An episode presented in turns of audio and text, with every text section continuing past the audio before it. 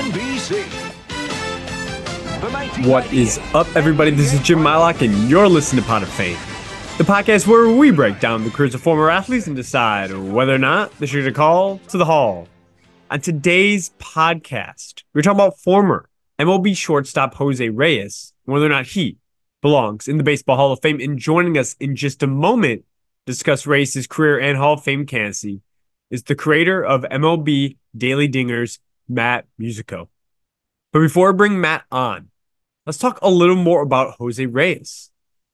So Jose Reyes had a 16-year MLB career from 2003 to 2018. Spent a majority of his years with the Mets, 12 years with the Mets, uh, a year in Miami, three years in Toronto, and uh, I think just a few games in Colorado one season. So not even a full season in Colorado. Uh, but we think of him as a Met and and he had a really great career with the Mets. You know, he won the 2011 NL batting title, batting 337. He's a four-time All-Star, led the NL in triples four times, stolen bases three times, hits once, and also won a Silver Slugger. First career, he had 2,138 hits, 387 doubles, 131 triples, which is 78th all time. But if you look at, you know, back when baseball started, triples were very common when home runs were not. Um, if you look since 1947, since Jackie Robinson broke in Major League Baseball in 1947, ninth most triples in MLB history, Jose Reyes. So 131 is a lot. Also had 145 home runs, 719 RBIs, 517 stolen bases, so 33rd all time there. And was a career 283 hitter with a 334 on base, a 427 slugging, and a 761 OPS with a 103 OPS plus. Uh, Jose Reyes came on the ballot for the very first time this year, um, since he was just retired back in 2018. So this is his first year on the ballot. Uh, and again, one of the best base stealers and triple hitters we've ever seen. And Matt and I today are going to discuss his candidacy um, as well as his career. And it was really fun with Matt. We love having Matt on. He's been on a few times to talk about former Mets players, and I thought he was the perfect person to bring on for Reyes. Now, before I bring Matt on, one other thing I want to call out here. Um, so I haven't really announced this yet. I'm going to announce this over the next several pods in case people aren't listening. So I apologize if you're a religious weekly listener. You're going to have to hear this spiel a couple times over the next several weeks. Uh, but I just want to let all my listeners know I am going um, out of the country for a, a, bit of time, starting actually leaving this Thursday. I'm going to, out to Australia. Uh, going to go watch the a uh, few days of the Australian Open. Uh, going to be in Sydney, and I'm going to be kind of going all over New Zealand, both uh, the South and North Island for several weeks. So I actually won't be back in Chicago until uh, well after the Super Bowl uh, is over. So I'm gonna basically miss the whole all the NFL playoffs. Uh, I'm gonna miss when the Football Hall of Fame 2024 class is announced, when the Baseball Hall of Fame class is gonna be announced. Basically, I'm gonna be missing a lot of stuff. Uh, but here's what I gotta tell you: one, right, it's 2024. I'll have my phone there. I will be able to tweet and, and keep up with sports as much as I can out there. So that'll be pretty good. There will also still be a podcast every single Monday. Uh, I am not going to be recording while I'm in Australia, New Zealand. That's a lot. But I am uh, just wrapping up now a ton of pods that I've been kind of, you know, doing over the last several weeks so that I still have a podcast to drop every Monday. So I won't be able to talk about what's going on in the sports world topically, but I will have an episode for you every Monday, so nothing to worry about. Now, uh, Hall of Fame Market Watch, my regular Friday segment. I haven't done it the last several weeks. Um, just the holiday schedule is kind of a mess. Uh, there will be one out this Friday, but while I am in Australia and New Zealand, I will not be putting out any uh, Hall of Fame Market Watch episodes on Friday, just because, again, yes, I will have my phone, and yes, I will have an idea of what's going on here, but I will not be watching games regularly. Australia is like 17 hours ahead of Chicago time. It's 19, 19 hours ahead in New Zealand. I'm going to be so off. Um, I will not be able to be watching sports um, frequently enough to be really giving it my all on those Fridays. So, no Hall of Fame market watch after this Friday. This Friday will happen, then it will be off for about four to five weeks uh, until I get back stateside. Uh, but I will have an episode for you every Monday. And we got some great football episodes coming up, some good baseball episodes coming up. Got a really good Pod of Fame book club episode coming up. So a lot of fun stuff coming your way. So I just want to give everyone a heads up. again, you're going to hear a bit of this spiel for the next couple weeks, then I'll kind of lay off. But I will still be active on Twitter. You will still have episodes every Monday. Uh, and I will come back from that trip and tell you all a little bit about it because whenever I travel for a, a bit of time, which I do, you know, every several years here, I like to give a little, you know, travel log pod. And again, if you're here just for the sports, you can skip that one. That's fine. Uh, but that is my little spiel there. Um, again, you will not miss a Monday pod. I haven't missed in well over three years. I'm not about to start now, but with the quick facts out of the way on what's going to be happening in the next, you know, five, six weeks here and the quick facts out of the way about Jose Reyes, let's bring on Matt.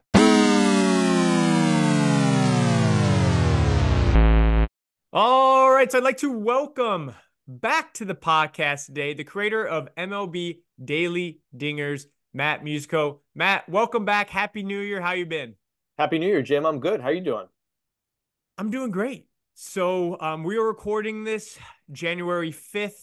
Um, all of the Hall of Fame ballots have had to be turned in by now, but the the reveal of you know people posting on Twitter, now Mr. Dibbs putting things up, it, it's still trickling in. I think there's only about 110 maybe confirmed votes out there, so that's all trickling in. The announcement will happen pretty soon. So I am still scrambling to get some of these names out there and talk about these players, and that is why you are here today, Matt. We are talking about one of the first time players on the ballot this year and that is former MLB shortstop Jose Reyes. We're going to talk about his career. We're going to talk about his Hall of Fame candidacy. And, and Matt, you've been on this show a few times before. Um, and I always start my guests off with an easy question to kind of kick it off here. But if you hear the name Jose Reyes or, you know, his name gets brought up or you see, you know, a Reyes jersey walking around New York, um, you know, what's the first thing that's coming to your mind? Well, Jose, he debuted during a very impressionable time during my baseball fandom. I think I was like a sophomore in high school or something like that. So it was like a couple years. He debuted in 2003, a couple years after they went to the World Series, and they were kind of like in this rebuilding phase, the Art Howe years, where they were kind of really not that great and hoping for the future. And Reyes was like this first like beacon of light for like what was potentially to come with him and David Wright. Um, so there, I mean, there are always a couple of things that come to mind, but I think you know, thinking about Jose legging out a triple, that was one of the most exciting things to watch in a game. That that was always a lot of fun. And then what uh, SNY announcer Gary Cohen coined as a Reyes run uh, is something else that I think about. You know, Jose getting on base in some way, stealing second and or third, and just using his speed without a lot of balls being put into play to actually get the Mets on the board. Um, he's really a dynamic player, which we'll talk about, especially for a very like really short period of time for his peak. Uh, and he brought something to the Mets that the Mets haven't hadn't really had before him, and for the most part, haven't really had after him either. Yeah, I mean, so Matt, you and I are roughly the, the same age. I, I think I might be a year or two younger than you, possibly. Um, but we're not going to get into that. But yeah, we don't need to get. You're you're, you're, you're you're exactly right. When when I was getting into, you know, I I was born in '89. I'm I'm 34 today, and when when Reyes came to the league, I was about 13 years, 13, 14 years old. Um, and fantasy baseball was huge for me, and I had been a Cubs fan since day one as a Chicago kid but you know it through middle school and into you know high school i started to really know every player in the league. And especially with fantasy like reyes as a shortstop coming to the league and by age 22 23 in 2005 2006 you know he was getting over 60 steals um, a season. He was starting to you know score well over 100 runs a year. He was he was this player that in fantasy had so much value because he could almost, you know, win you stolen bases by himself, runs by himself. He batted for a pretty high batting average those first several years. And then, you know, doubles for a shortstop. He was in the mid 30s for several years there. He could really swing the ball. You know, not the biggest home run hitter, but even in 2006, he had some pop. He had 19 home runs. I remember him having a three home run game. So for me as a kid, Reyes was one of these, you know, one of the best shortstops in the league. And again, as a kid growing up in Little League, shortstop's where you want to play. That's the sexy position. Um, the best players play shortstop, they pitch. Um, he was one of the better shortstops during the game. It was him, it was Jeter, it was a few other names like Jimmy Rollins, who's on the ballot with him today. And although he didn't sustain that greatness for his entire career, and we'll probably talk about that, during his 20s in New York, he was one of the better players in the National League, one of the best shortstops in the league. And I think people forget about that because after he leaves New York, you know, his career is never quite the same as he bounces around from Miami to Toronto to Colorado. And then finally, uh, back to the Mets.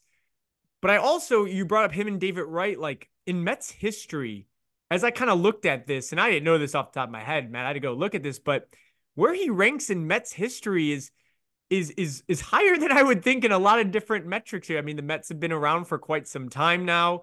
Um, you know, runs, hits, doubles, total bases. He's second all time in Mets history, triple stolen bases. He's a clear number one. And even in war, where he's not like, you know, I, I think his war number, his advanced metrics are probably where he takes the biggest hit when it comes to a Hall of Fame candidacy 37.4 career war. With the Mets, he was 28.2. That's still good for fifth by a positional player in Mets history. And my question to you, Matt, a completely unfair question to give you completely unprepared on your end. But is Jose Reyes a top 10 Mets player in Mets franchise history? I think if we're just talking position players, yes. Um, especially because like the Mets have had a lot of good players over the years. I think the yeah. thing that differentiates guys like Reyes and Wright is the fact that a lot of those really good players haven't had a ton of longevity within their tenures with the organization. Uh, so I think that's where Jose comes into play, especially when we talk, we're going to talk about his peak from like 05 to 08. Um, he is very clearly still like I was on another podcast a little while ago. We were talking about all time Mets lineup until maybe like another like year or two. He's still like the best all time shortstop in franchise history before Lindor takes over. Mm-hmm. Um, but still, even until up until 2022, Lindor broke his uh, shortstop franchise shortstop record for RBI in a season. He broke his uh, WAR record for shortstop in a season for franchise record. So, I mean, uh, he's w- was able to do it in those particular years, and then he did it multiple times. He had multiple five WAR seasons. Um, I think when it comes to just position players, yeah, 100%. He's up there. And because he was able to be really good, but also put together consecutive seasons of being able to do that, and he had the the opportunity of having the majority of his career uh, with the Mets to be able to accumulate some of those um, some of those cumulative statistics. Like like you mentioned, triples. He's got 113. He's got just about double what Mookie Wilson had. Same thing in stolen bases. He had over 400 stolen bases, uh, which is tops in franchise history. And Mookie had like 280 something, I think. So I mean, you know, he had the the opportunity of the the chance to accumulate and also be with the Mets during the prime part of his career to have those big seasons as well too to get a little bit of uh, the best of both worlds. So Matt, I want to move to our next segment here. We call this that memorable moment.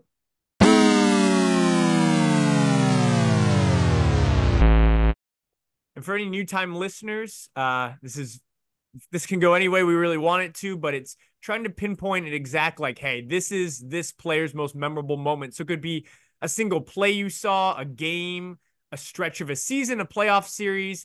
It could even be an entire season if you really wanted it to be. For Jose Reyes, man, I'm interested. What did you come up with for his most memorable moment? Well, there are a couple, and like and I've already referenced his that peak, that 05 to 08 peak. You know, he he led the league in stolen bases three times. He led the league in steal and uh, um, stolen bases three times and triples three times. He never had fewer than 50 steals in a season, fewer than 12 triples in a season. So like that peak was really really amazing for him right there.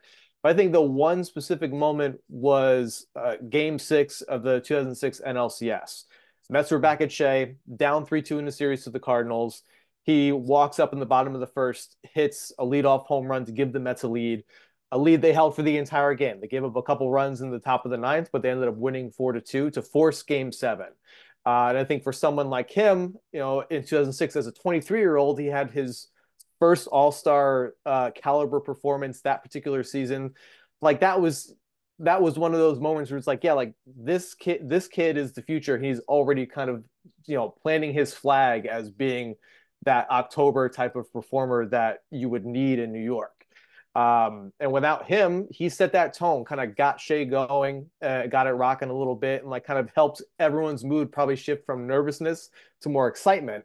And it's much easier playing in October when you're playing with a lead instead of trying to come from behind, especially when you're behind in a series. So I think, you know, thinking about the totality of his Mets tenure, I feel like that is the most memorable one, especially because I'm sure for lots of Mets fans, I was one of them thinking, even though they lost that series, like this is just the beginning of what's supposed to be really a great period in franchise history, although it didn't end up that way. But when he did at that moment, it felt like it was the start of it. Yeah, I mean, any anytime a, a baseball player is a great postseason moment like that, even though you know it wasn't in the World Series, and it, at the end of the day, that's not what the end result was. Um, that really does stand out. That's what I had down for Reyes as well. The only other thing, Matt, I wanted to bring up because I just found this very interesting and a little hard hard to believe here. Uh, but I came across this in, in the 2006 season, which I think it was Reyes' best season. You know, he finished seventh in MVP that year, won a Silver Slugger, All Star. He's 23 years old, shortstop, led the NL in triples, stolen bases that year, had 19 home runs. That was his best pop, 81 RBIs, 300 batting average. Great year. Um, but the year is not really what I want to talk about in totality. I want to talk about this stretch he had from uh, May through August. So, May through August, he had a game where he had five hits which is fine, but that happens all the time. But uh, he had a five hit game on May 5th against the Braves. Then in June against the Reds, he hits for the cycle. And then in August, he has a three home run game against the Phillies. Now, all three of these games, unfortunately, are losses for the Mets. But again, he has a five hit game in May, a cycle in June, and then a three home run game uh, against the Phillies in August. Okay. So he's only the second Met to ever have done all of those things in a career with the Mets. Mm. But this is the crazy part, Matt. He's the only player in MLB history to do all three of those things in a single season. Wow. And that and that blew my mind. That that just is a, it's, I mean the cycle of course is the super rare part of that, but the fact that he is the only one a shortstop which I wouldn't say he had the most pop right? He, he had a little, but not the most, and he had the three home run game. So cycle three home run game and a five hit game all in a season, only player in MLB history. I found that extremely shocking, to be honest. Hmm. But I think it also shows the versatility of his skill set. He could kind of do a little of everything. Yeah. Yeah, I had no idea about that. I mean, I knew he did those those things. I didn't realize he did them in in one particular season, let alone was that like a four month stretch. A four like, month stretch, yeah. Pretty insane. Yeah, that's that's unreal.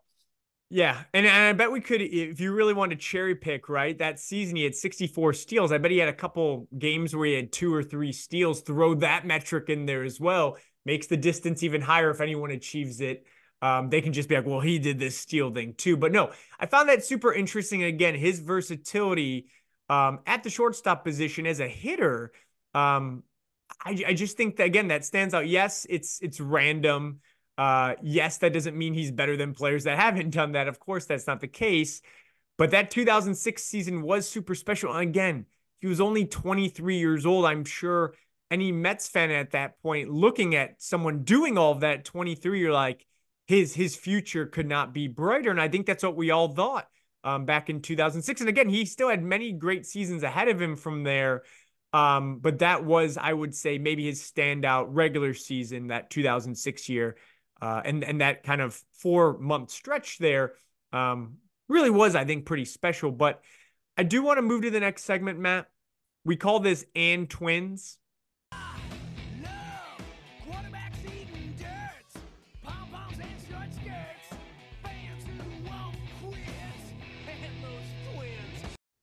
And what we do here is we look at Cooperstown today. We look at who's a plaque already in Cooperstown. And we try our best to say, you know, there's never an identical twin, but who is the twin of Jose Reyes here? So this might be a little tough. I have a couple names down, but I'm very interested to see who you came up with. Who do you say his twin is, Matt? And again, this can be the way they played the game. It can be their number strictly. It can be a mix of both. It can really be whatever you want. Who's his twin? Well, I also thought of a couple as well too, but the one that I felt like that landed on that was most similar in my mind, and mostly from like a counting metric standpoint, was Barry Larkin. Okay. Um, obviously, Larkin has the more accolades, probably like uh, probably about double or maybe a little under double his uh, career WAR. But you know, we look at hits, doubles, triples, homers, uh, RBI, things like that is pretty comparable. They both had over 2,000 hits. Um, they both had about 400 doubles. Uh, Reyes beat him in the triples department, 131 to 76. Uh, Larkin beat him in homers, but it wasn't too much of a disparity. It was 198 to 145. Um, uh, runs scored, they both were a little over 1,100. Um, and they but their career OPS wasn't all that different. Uh, Larkin was 815 and Reyes was 761. Um, the one area where it seems as if Reyes has mostly, at least for the few that I looked up, that he uh, fell more considerably short was in the RBI category. With this one for Larkin specifically, he was at 960 career RBI while Reyes was at 719. So um, outside of the those extra accolades, the extra, the World Series, the MVP, all the All Star appearances, Silver Sluggers, Gold Gloves, I felt like you know at least with also the way that they played the game, especially with shortstop. I mean, Larkin has that 30-30 season, which I think was in 1996. So I mean, that is an outlier as well too. But outside of that, like he didn't have like a, a necessarily a huge home run season outside of that. So like he was still consistent, you know, double digit, maybe like uh, um, uh, uh, like breaking 20 a couple of times or something like that. But um, it was one of those things where they kind of did a little bit of everything well. Uh, and and I felt like that was uh, it probably the closest comparison in my mind, at least, especially from more the more recent generations uh, for for these two. I really like that comp. I think the big thing that stands out, obviously, is you know Barry Larkin when it comes to wars is, is going to crush Reyes, and mm. a lot of it comes from the defensive side where Larkin had a, a fairly good glove, three gold gloves, and if you look at any defensive events metrics, he grades out fairly well there. Um, where Jose Reyes, you know, never won a gold glove and uh, does not grade out well from a defensive advanced metrics. And again, I, I've said this on this pod a, a million times, and I'll continue to say it like I don't know if I fully buy into every defensive metric out there. I, I, think a lot of it's still imperfect. However, there usually seems to be a pretty strong correlation with the defenders I think are the best from what I've seen um, to what the metrics are saying. So I think that there's some, you know, there's definitely some importance to to look at them and and and take them in consideration. But man, I guess you probably watched a lot more Jose Reyes playing shortstop than I ever did. Um, definitely as a kid, I was not focusing on defense as much as I cared about offense, but I'm a right. child of the steroid era, so I think that's fair. Um, but Matt, from watching him probably a lot more than I did, how was he as a defender? I mean, was would you say he was average, uh, above average, lower than average? Did defensive metrics kind of do him dirty? What is your take on that? Because I think that's a big knock against Reyes and why his WAR is maybe a lot lower than some of the other shortstops out there. Yeah, well, I think I think his glove i mean i i don't have any proof of this with regard to the metrics because i haven't looked at the defensive metrics but i feel like you know in his earlier years he was a better defender than he was in his in his later years because yep. of his speed he had that he had a quick first step he had pretty decent range he had a really strong arm um and it was something that you know he was most I would say maybe he's like slightly above average. Like I I never felt as if he he wasn't necessarily like a prime Rey Ordonez out there or something like that. Sure.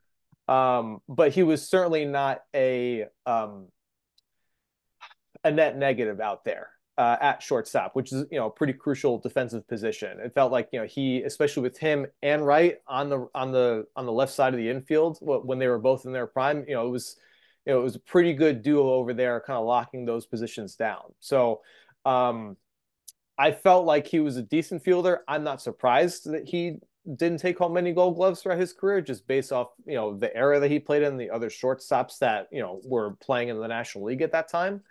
Um, but I would say, you know, early on, you know, from like 2003 to, you know, 2008 or nine, he was probably, I would say he was a plus defender, but then age, injuries. You know, he did have to deal with injuries throughout his career. Um, uh, th- that stuff probably played a role into him kind of not having the overall metrics that look favorable. And I agree with you. That ended up killing his overall WAR.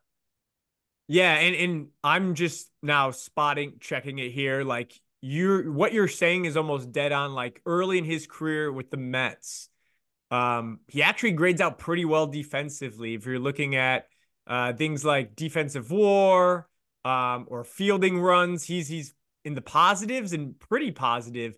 But yeah, after it looks like 2010, so almost his whole Mets career is pretty good. But after 2010, it starts tanking. He's in the negatives across then. That really drags him, drags him down near the end of it here. So it looked like, yeah, early in his career when his speed was peak, he was a fairly good defender. Um, at least again, from defensive metrics, which I think are imperfect. But near the end of his career, like the back half, it gets pretty, pretty rough. And again, I don't remember him playing, you know, in Toronto as much or Colorado as much or his second stint with the Mets.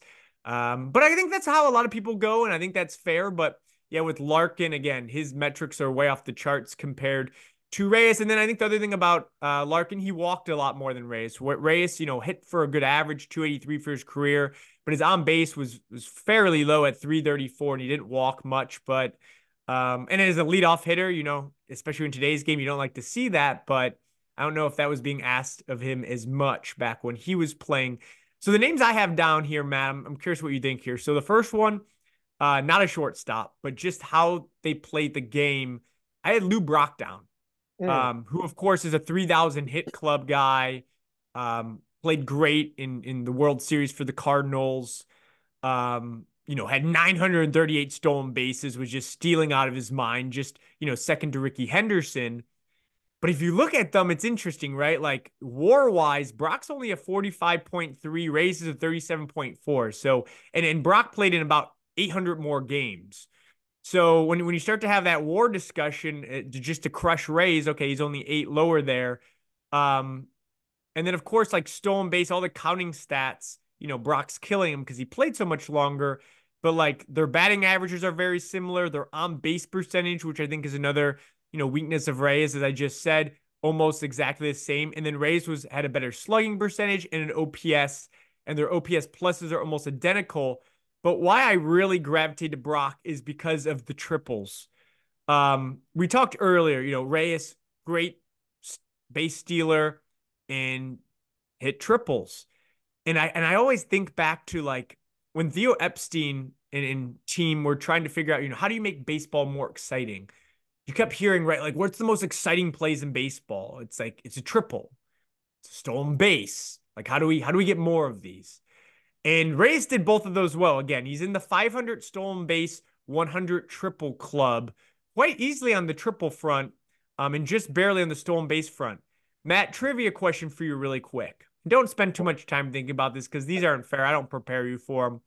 Since integration, since 1947, when Jackie Robinson broke the color barrier, because back in the 1900s and everyone's hitting triples, it was crazy. The fields are huge. So since 1947, how many players across all positions, not just shortstops, all positions, are a part of the 500 stolen base, 100 triple club since 1947? Off the oh, top of your head. Man. And Lou Brock is one of them. I mean, I feel like it's got to be less than 10. I would say seven. It's it, dead on. It's seven. Oh so it's three it's three Hall of Famers, Paul Molitor, Tim Raines, and Lou Brock. And then there's four more. It's Jose Reyes, it's Kenny Lofton, it's Brett Butler, and it's mm. Willie Willie Wilson. Wow. And what I will say about Reyes is he had more triples than all of those players I just named, besides Lou Brock and Willie Wilson. Hmm. His 131 triples is is very high up there in terms of players since 1931. And then again, so so I had Lou Brock because of the triple stolen base club. I thought that was very interesting. And then I had to look at shortstops, just shortstops. And for this, I pulled off that 1947. No, I said history now. In history. And what I did here is I made another caveat because that's what I do here. I did the 2000 hit club because Reyes had over 2,000 hits, 100 triple club. And I wanted to make sure I included enough players in this club. I didn't want to make it too exclusive. So instead of 500 steals, I just dropped it down to 300 steals. So shortstops with 2,000 hits, 100 triples, 300 steals. in the history of Major League Baseball, how many players, you, how many shortstops, I'm sorry, do you think are a part of that club? 2,000 mm. hits, 100 triples, 300 steals, baseball history. I feel like it's got to be less than the one we just talked about. Four? So it's seven, and it's because I dropped that I hmm. dropped that 300 steals thing a bit, and I and again I brought it back to now the 1800s, you know, early 1900s count. Yeah. So seven players, shortstops. Honus Wagner, pretty pretty pretty good player. Mm-hmm. A shortstop by the name of George Davis, who ended his career in 1909. Bill Dahlen, who ended his career in 1911. Tommy Corcoran, who ended his career in 1907. Ed McKean, who ended his career in 1899. and then just two players that you and I and our grandparents, anybody we know have seen Jimmy Rollins and Jose Reyes. And that's wow. it. That's it. So so again, if you're talking post 1947, it's just Jimmy Rollins and Jose Reyes. And again, if if you bring that stolen base number up to what we had before, 500 steals, not 300, so 2000 hit, 100 triple, 500 steal club, only person since 1947 is Jose Reyes. Mm. And if you talk all time, it's just Wagner, it's just George Davis, it's Bill Dahlen, and it's Jose Reyes. Just four players. So the reason I said all of this, one to make Reyes sound really good, because my second, the only shortstop I can actually compare him to, where the numbers kind of check and the way they play check, is people from like the 1800s when people were hitting triples, and that was George Davis, who's in the Hall of Fame. He had 2,600 hits, 619 stolen bases, 163 triples. Um, he wasn't a big home run hitter because no one was back then. He had a 295 career average. These are the kind of guys, if we're talking shortstops, I had to go back to. And the reason I say all this, Matt, is because Reyes is kind of this like kind of outlier of shortstops today. And Jimmy Rollins, you know, I don't think he's going to get in. So, like, there's not really just a shortstop like Reyes. He stole a lot of bags, he hit a lot of triples, he had a lot of hits, but he wasn't this like excellent glove like a lot of shortstops in the hall are today. He didn't have insane pop that some of the new shortstops have today. He's kind of just on an island with himself. But again, some of these names I'm bringing up these are some all-time names, and it's almost like Reyes should have played in a different era or something. Mm, mm-hmm, mm-hmm. I mean, that's it's a. I mean, when you do it that way, I mean, and that's like the age of social media and how like some recent Hall of Fame inductees have gotten in because you know people will share these ridiculous things on social media and it kind of like catches people attention for people like Edgar Martinez and Larry Walker and like guys who like in generations past probably would have never sniffed the Hall of Fame. Um, but like you see, are able to like slice and dice just how good they were within the era that they played, and like you know, kind of put them on this pedestal where it's like, all right, like you know, we've talked about it for the last like you know half an hour or so how Reyes had this unique skill set, and he displayed it in a very unique way all at once, and then you kind of just put it in perspective as to how unique it was. Yeah, no, it's, I mean, again, you can slice dice anything and make it look good, but when it comes to what Reyes did good, you know, he got a lot of hits, hit a lot of triples, stole a lot of bags. He is a, he is kind of almost on his own island in terms of other shortstops, not just contemporaries of when he played, but all time uh, of doing that. And it happens to be, you know, some players that are some all time names. But again, right? Sure, he's in that club with Honus Wagner. But Wagner also had, of course, 3,400 hits. And, you know, he had 643 doubles and had 1,700 RBIs. So obviously they're not the same player, but it's the company they keep um, in, in these kind of, you know, categories we don't care about as much about, maybe triple stolen bases. Uh, and, and Reyes is a little special in that department. So I wanted to call that out. And just let everyone know I had to go back to the 1800s to find someone I felt could compare at the shortstop position. But again, I feel good about the Lou Brock one, and I really like your Barry Larkin comp because I think the Barry Larkin one's really fair um, and, and makes a lot of sense. But Matt, I do want to move to our final segment here. We call this Court. You want answers? I think I'm entitled. You want answers? I want the truth! You can't handle the truth! And what we do here is what we've been doing kind of throughout this podcast. We talk about the pros and cons of Reyes. And I have kind of one last quiz for you before I, I, I throw out some lists for you. So um, let's talk just shortstops of the 21st century, right? So um, really shortstops that played a majority of their career uh, in since the year 2000. Um, I want to I want to see like you know where Reyes ranks in the last you know 23 years or so in terms of some key categories. So if I asked you, you know, Matt, when it came to hits in the 21st century, all shortstops 21st century, where do you think Reyes lands on the list of like top hits guys when it comes to shortstop 2000s? What, what would you say? So Uh, 21st century. I want to say like um, hmm, like eighth or ninth, Fourth. fourth. Wow. only people surprising. ahead of him, only people ahead of him, Jeter, Jimmy Rollins, Miguel Tejada, then Reyes. Wow. All right. Um, doubles, not something I um, you know, associate with Reyes that much, but he did smack a good amount of doubles, good amount of extra base hits in his career. Since 2000, double shortstops. Where where does he land? Third. Sixth. So it's Rollins and Jeter, two Cabreras and Tejada ahead of him. Um, triples, where do you think he lands? Um, I feel I'm gonna say just default to first. First, stolen bases, Mm. Second. first, Okay. and then war, war, where again we've talked about not his strong suit here. Sixth. Eleventh. Okay. So some of the some of the new guys who are still very much, you know, like Correa, Semien, they're, they're Lindor, they're all ahead of him already. Yeah, um, which just show how good they are. But he's 11th in the 21st century. Um, and you know, and as I was looking through this, I, I was I was just thinking to myself. So in the 90s, right, shortstop wise, you know, we got Ozzie Smith's wrapping up his career at the top of the 90s. Barry Larkins, you know, in his peak. Alan Trammell's ra- racking up his career. Cal Ripken, you know, is not his peak anymore, but still playing excellent. Short, but those are four Hall of Famers that you know either play in the 90s or were wrapping up their career in the 90s.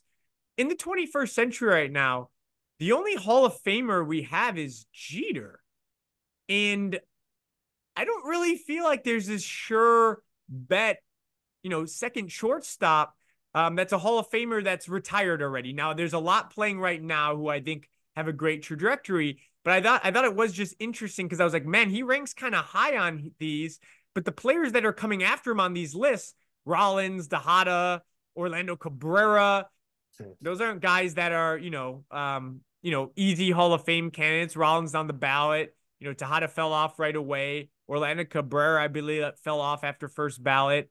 Um, you know, these aren't these like surefire things. And even the guys coming on the ballot coming up, like Tulowitzki, uh, Hanley Ramirez, by no means are those guys guys that might even stay on the ballot for a year. So it's weird because I always feel like shortstop is a marquee position, but I've raised pretty high up here in the rankings. So what I want to do here is now now not talking about 21st century, but just talk about his contemporaries when Reyes was playing. Who was better? And I have a long list here. Uh, so you have a tall task. I, I'm putting you to work here today, Matt. I, I have a tall task for you. So how this game's gonna work? I'm gonna name a shortstop that played at least five years overlapping with um with with Reyes here, and you're gonna tell me um you know if if Reyes is better, you're gonna say Reyes. If you think the player I'm naming is better, you're gonna say that player. So you know, for instance, the first player I'm gonna say is Derek Jeter. I I believe you're gonna say Jeter unless unless the unless the Mets fandom is just too much for you here. Uh, no, I would say Jeter as well. My hometown bias is not that stark. Okay, so that's how we're gonna play the game. Okay, I have a number of players. I just want to see where he ranks in terms of the players that were really the main shortstops during his era. Okay, okay. all right. So Derek Jeter. Obviously Jeter. Okay, Jimmy Rollins. I guess I guess Rollins. Okay, Although Orlando that Cab- to say that. Orlando Cabrera, Reyes. Miguel Tejada. Tejada. Uh, Omar Vizquel. Reyes. Ooh. Okay. Uh, Edgar Renteria. Renteria. Wow, I love Renteria. I gotta do. A Yeah, he's like today. underrated, man. Uh, he's very underrated. I gotta do a pod on him. Uh, Hanley Ramirez. Hanley. Love this name. I, I pulled out some names here. Uh, Juan Uribe or Uribe. I haven't said that name in forever. Uribe. Uri, Uribe. Yes, I think of him in a Colorado Rockies jersey immediately. What? 2015 Met too. I, he Uh, was on the Mets. I knew that. Yeah, yeah. Uh, I would say Reyes there. Starlin Castro. Reyes. Rafael Furcal. Hmm, that's a tough one. Uh, Furcal. Alex Gonzalez. Reyes. Ian Desmond. Reyes. Troy Tulowitzki. Tulo. JJ Hardy. Reyes. Brandon Crawford. Hmm, he's a tricky one. I'll say Reyes. Okay. And then the last one, I haven't said this guy's name in forever either, but I, I wrote him down. You're gonna have to help me. Giant shortstop before Crawford, Rich Aurilia. Yeah, Rich? Aurilia. Yeah, he had some power for a few seasons there. What about He him? He did. He did. Yeah, like he was overshadowed by Barry Bonds. I He think like was. it was like Everyone 2001 was was. a big one. Him and Kent, man, were mashing. Yeah, yeah. It's amazing they didn't win anything with them. Exactly. Uh, so that's the last one. Who do you got there? I'm gonna go.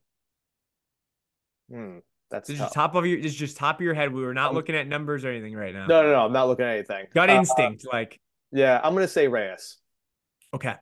So I just named a laundry list of shortstops. And again, these are a lot of big names. I I vividly remember watching, liking a number of these guys made one or two All-Star games, some many more. They were splitting a lot of the times, but again, Jeter's that big name and then everyone else is kind of competing for other accolades across the years here. Um so out of all those people we named, um let's see here. So we have one, two, three, four, so we have him ranked like the eighth shortstop, basically, of the first kind of 15 years or so of the 2000s. Because again, the Lindors, they're all coming later. I'm not Correa. I'm not counting them here. Again, yes, they overlapped a little bit, but not enough. So he's kind of, again, like the eighth best shortstop of the air. And, and something I always do when I'm doing these pods is like, was a guy a top five shortstop? Um, or top five at his position during his air. And right now we have him kind of falling out here. And to be fair, I think the only again, Derek Jeter's the Hall of Famer there. And I think honestly, I know Tulowitzki had a huge peak here, but I, I, he's gonna. I don't want to spoil a future episode, but I don't know about him. Jimmy Rollins, you know, is fighting to stay on the ballot this year. He's he's right now trending just over ten percent of the ballot.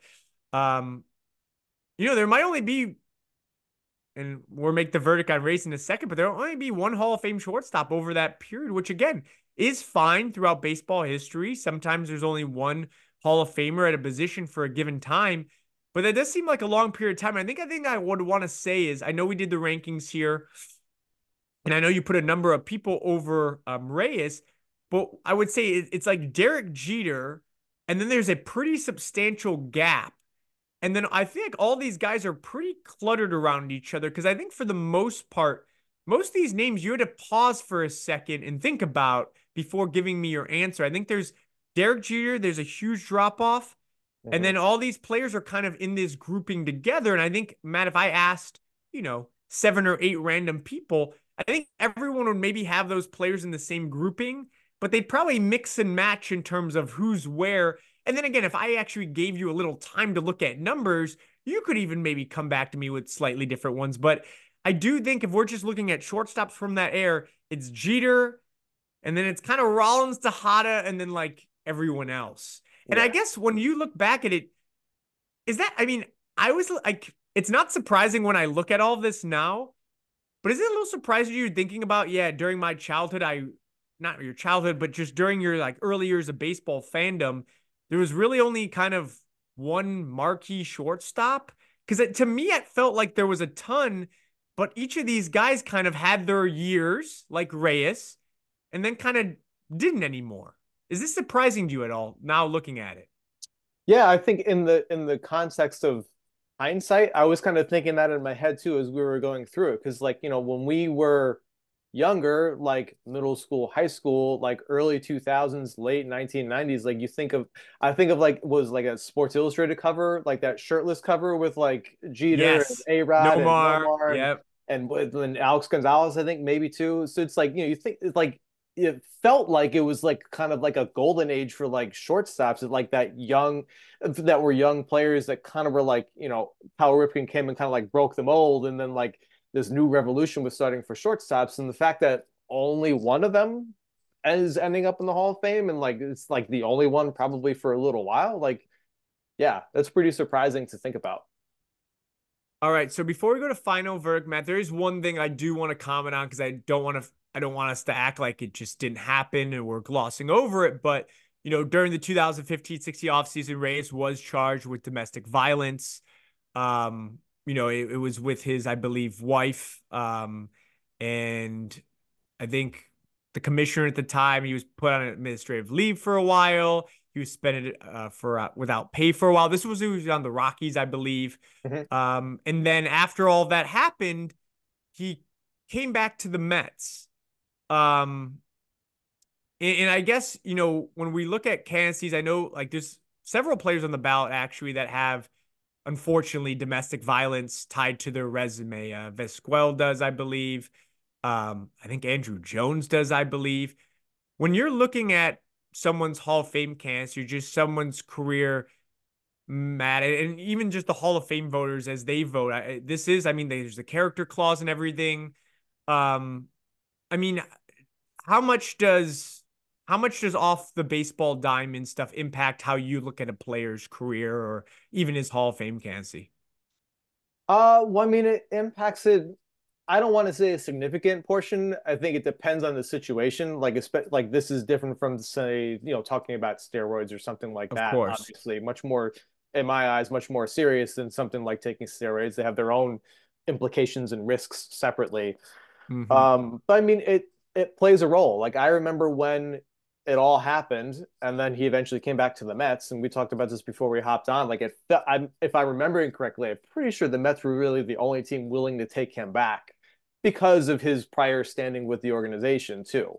Um, and he didn't do anything wrong when he came back, but like as a fan, especially for someone who really looked up to him as a young ball player when he first came up, like it was it was a tough sell. Like it was nice to have him back, but kind of like knowing that that happened, it was it's it was like a it kind of just definitely put a damper on a little bit, and it's kind of hard for me to kind of just look back and like not forget that that happened. Um, and you ask somebody else, and they'll say something different. And yes, people deserve second chances and things like that, but you know like that's that, that's the kind of thing that should not be happening at all. So i mean when i think about jose reyes and the mets like i typically try and just think of that that first portion that first tenure of his his first run with the team. Um that's the jose i'd like to actually remember. Like you know obviously it was nice that he was able to end his career and give david wright a hug in 2018 when they kind of like kind of semi both rode off into the sunset and things like that. But i mean when it comes to someone in his situation here like I was going to mention it in my case for uh, him not being a Hall of Famer because, like, you know, when you're already kind of like on the bubble, I'm not saying that he's on the bubble, but like if you're not a surefire dude, like it's gonna be it's gonna be harder for all the other voters to overlook that kind of stuff. Um, and whether that's right or wrong is is another conversation for another day. But for me, like it's it's hard to look past that. Yeah, no, it is. Um, it's definitely a stain on his record, and it's unfortunate that there is a number of players on the ballot that that do have, you know, again, they're all different instan- instances of, of course, but it's all still domestic violence. It's it's really sad, and and it, again, it is something that gets brought up. And, and Matt, I think you make a really good point. Um, you know, if if and this is this sounds terrible, but like if you're a better player, I feel like people might, you know, look past it. But when you're on a bubble, you're not this great player. um, yeah, I mean, that's an easy thing to uh, point to and be like, of course, we're not voting for this guy. He's, you know, that's on his record. But I do want to move to final verdict. Um, this is where I ask you two questions and I answer them the same. Um, first question for you, Matt, is, you know, do you think like if you had a Hall of Fame vote, would you check the box next to Jose, Jose Reyes' name? Do you believe he's a Hall of Famer? And the second question is, you know, do you think he would ever get into the Hall of Fame? If I were a voter, which would be cool to eventually have one day, but I don't think that's ever going to happen. Uh, I would probably, I would not vote for him just because while his peak was, I felt like his peak was an elite peak. You know, we've I've mentioned like the 05 to 08 seasons, like that's where like I feel like was really like peak Reyes. I don't feel like his peak was long enough. And you know, like we've talked about David Wright in the past, like he actually had an elite peak, but then like nothing else beyond that. Uh, whereas Reyes's peak was just really short. And even during that peak, like yes, he led the league in steals and triples and had a silver slugger, but I just don't think there's enough extra accolades. Like we've mentioned Barry Larkin. Another person that I thought was that I was considering for a twin was Alan Trammell, just because their counting stats yeah. were really similar. Yep. Um, but then even him, like he had all those, he had World Series title, I think it like World Series MVP, Silver Sluggers, Gold Gloves, things like that. Um, I mean, Reyes has an interesting case in the in like his standing within Mets history. Like I said before, he's right now before Lindor comes along and passes him is unequivocally the best shortstop in franchise history. Had a bunch of records, single season and and and career long records within the franchise. And I think you know I feel like we've talked about this in the past too. When you do stuff like that for a more I want to say more notable franchise, but in a more notable media market, I guess you know people take more notice to that. But he didn't really make it to the postseason very often. Outside of like a couple of really good moments, he didn't do very much beyond that. So just don't think he did enough plus the defensive conversation we had and the war like it's there are too many things going against him to have a legitimate case to not only just get into the Hall of Fame, but even stick around for more than a year on the ballot. Yeah, uh, I mean, for me, it, it's it's a no as well. Like, really fun player. Um, you know, early in his career, if you asked me back in the mid two thousands, I'd be like, yeah, this guy seems like he's on a Hall of Fame trajectory.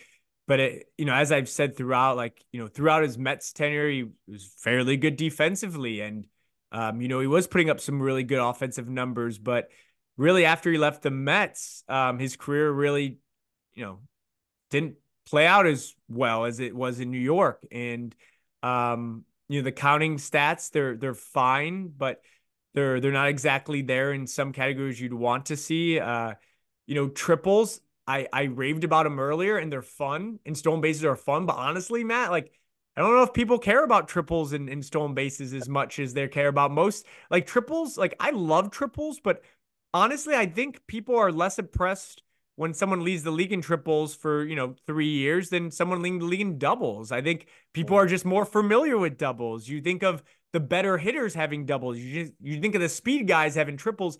But I'm a huge sucker for triples. I don't think everyone is, but I am. But no, I don't think the counting stats or the accolades fully aren't there. You know, seventh was the highest ever finished MVP vote. Um, and then yeah, if you're looking at advanced metrics, he's nowhere near the case. So uh, he's a no from me as well. And will he ever get in? Um, no. We we we are we are looking at the um again. There's about a hundred and something votes that have been um, finalized and published publicly. Uh, he has zero votes right now, Matt. And uh, we all know you need at least 5% uh, to stay on the ballot. Uh, we know he's going to fall off after this year, so it'll be up to a veterans committee. And there's a lot of great players waiting to get in the Hall of Fame. Um, he would be way, way, way down the list. I couldn't imagine unless triples become in the future just valued beyond all belief. And you're like, who is this guy who had all those triples? That would be the only way. But uh, or the formula for war changes and like stolen bases and triples are just like the best thing. Outside of that happening, he's not going to get in. But again, a very great player in the 2000s, a very great Met all time, and just someone kind of too fun as a player um, at shortstop, not to talk about um, before he again he falls off the ballot, and then kind of you know maybe falls out of our minds in, in history. And I I guess my last question before we get you out of here, Matt, like and maybe I'm uh, blind to this. Jose Reyes, it, he have a chance of getting his number retired by the Mets, do you think? Or is that probably not going to happen? Mm, I mean, I think if there was no domestic violence issue, I think it would be a much more compelling case.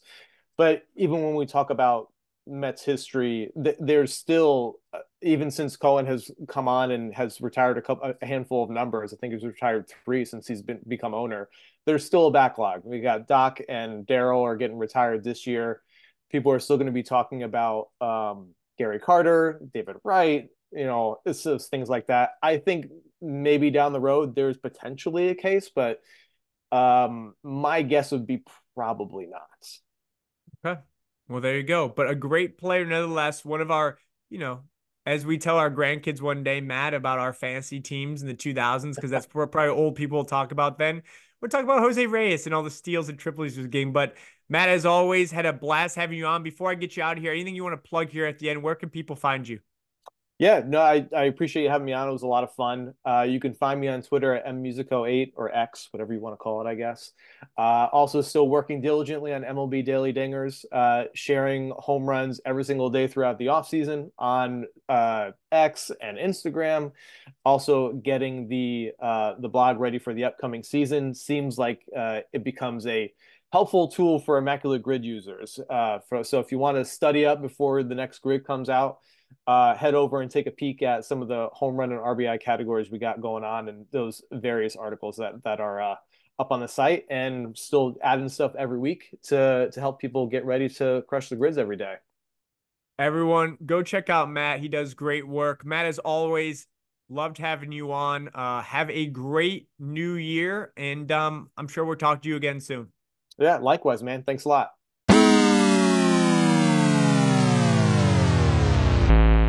All right. I want to thank Matt again for coming on the podcast today, talk about Jose Reyes.